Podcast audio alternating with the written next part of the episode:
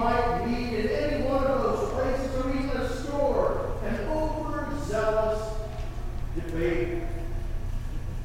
It seems that we Christians are living in a strange time, and sometimes it's almost easier to go along, to get along, and remain silent, because that seems polite and is not stirring the pot.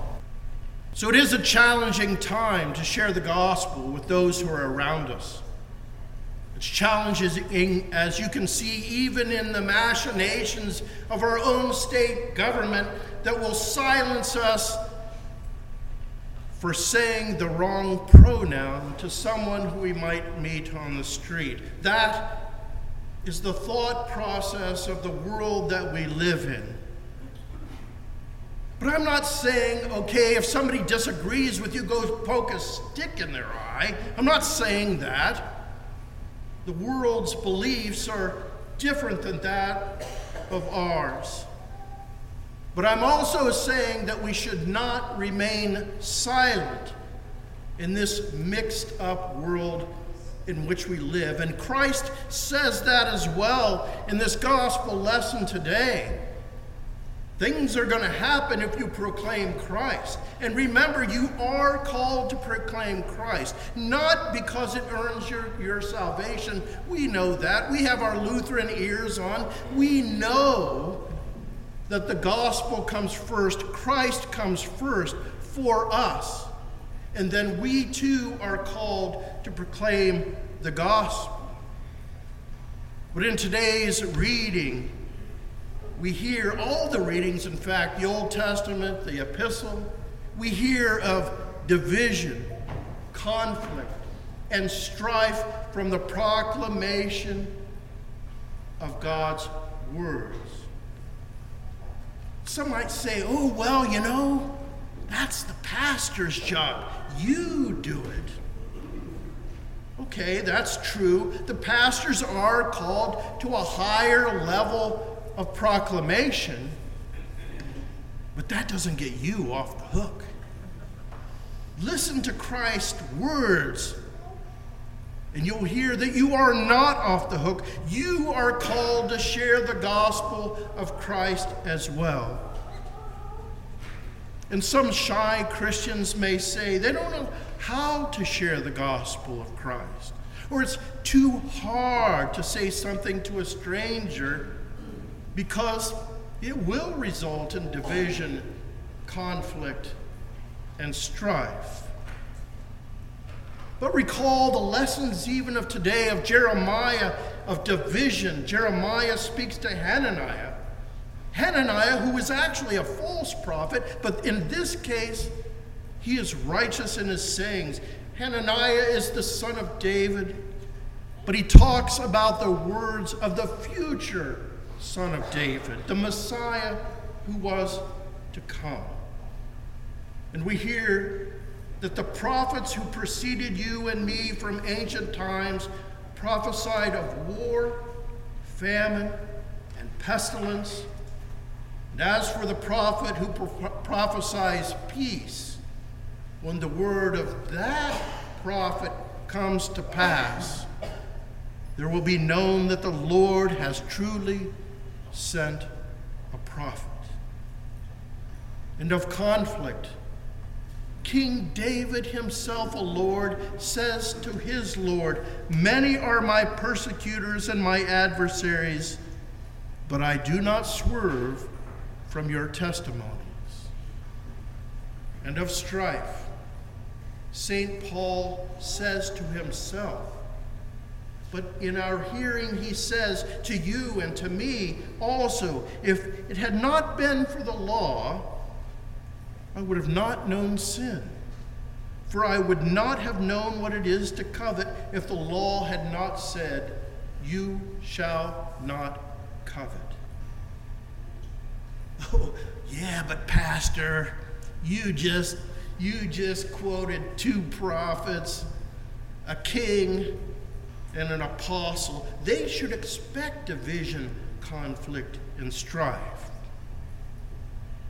But remember in your baptism, and every baptism that you have witnessed since, you have been warned.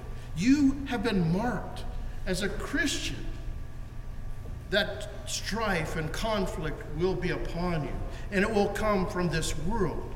Because a target was placed upon your forehead and upon your chest as marking you as one redeemed by Christ the crucified. I'm not telling you to suck it up, Buttercup. But I'm all, I am telling you that your faith, your grace that you have received, has come at a great, great price. Even the death and resurrection of God's Son, who won for you that salvation. And that Christ, that Messiah, he knows you. He sees you. And he's seen your sin in thought, word, and deed. But he has also forgiven you. And you now live with him. And yes, in this world in which we live, it will work overtime to lessen your faith and cause you to feel less than the precious child of God which you really are. Satan has endurance too, with endless contradictions to our Lord's promises. And he started that right from the garden. That dark one continues on his beguiling effort to pull you away from Christ, but Christ endures all the more. He endures to the cross so that you may endure from all that faces you in this crazy, crazy, sinful world. Even those who are around us would flaunt and fling their ideals and their crazy machinations, all which are contrary to God's word. Yet, because of Christ's sacrifice for you, you are called not to remain silent. You are called to proclaim God's word, the good news, the gospel, which saves the ones whom you love, and it even saves your enemies. The quandary then that we are in is how to proclaim Christ to your neighbor when you know that proclamation might bring you strife? How can you proclaim Christ when your hidden life contradicts your Christian and God's word?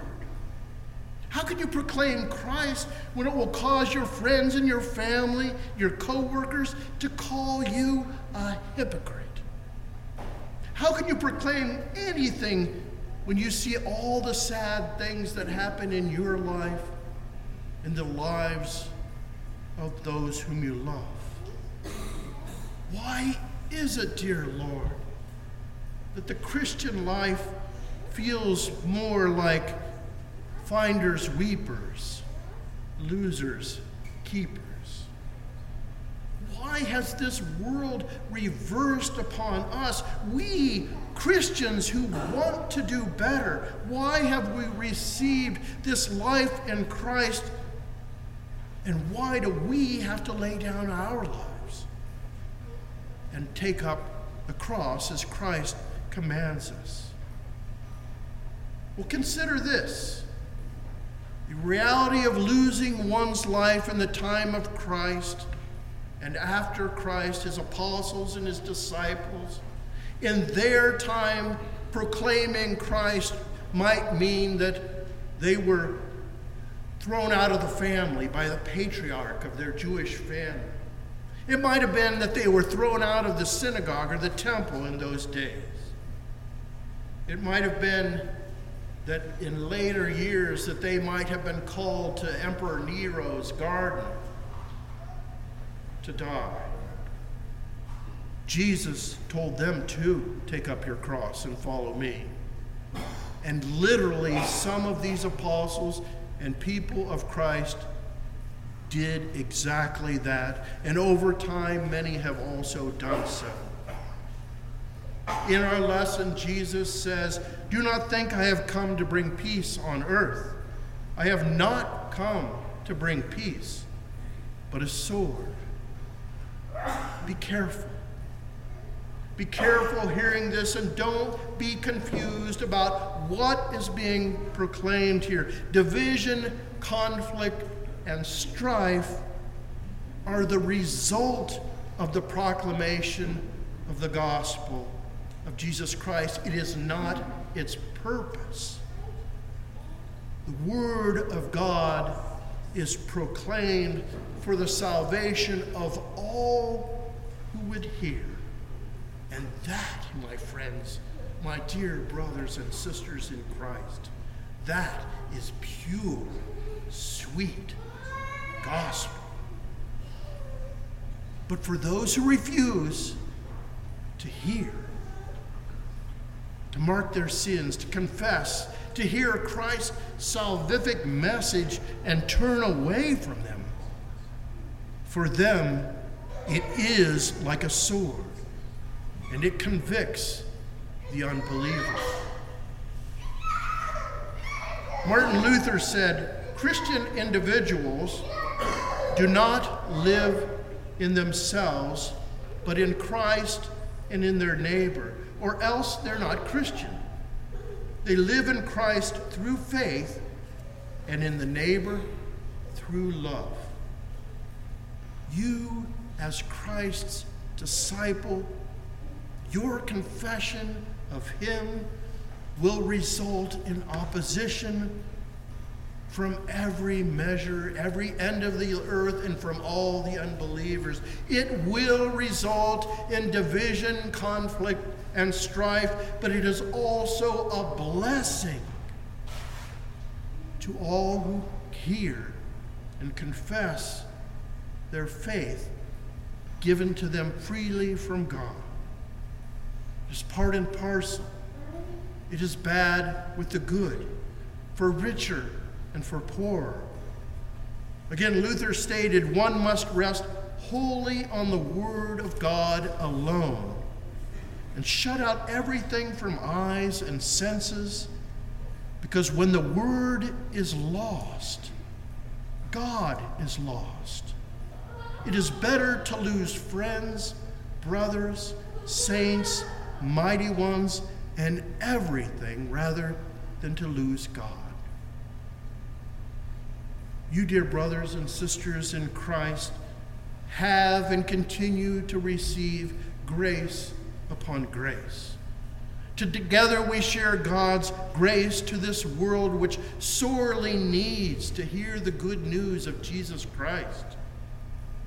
The very day you've heard God's word, today you've heard God's word. And you will receive the true body and blood of our Lord and Savior, shed for you for the forgiveness of sins. In this receiving of the word today, and the sacraments, you have received the Father, the Son, and the Holy Spirit who has carried along this message for you to hear, for you to see, and for you to taste. There is great comfort and encouragement for you, for you are now sent forth to share this sheer joy of the gospel you received this day, to share it with those who are around you.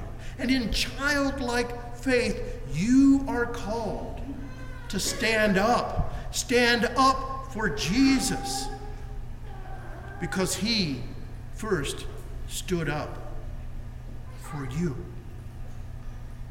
Rejoice.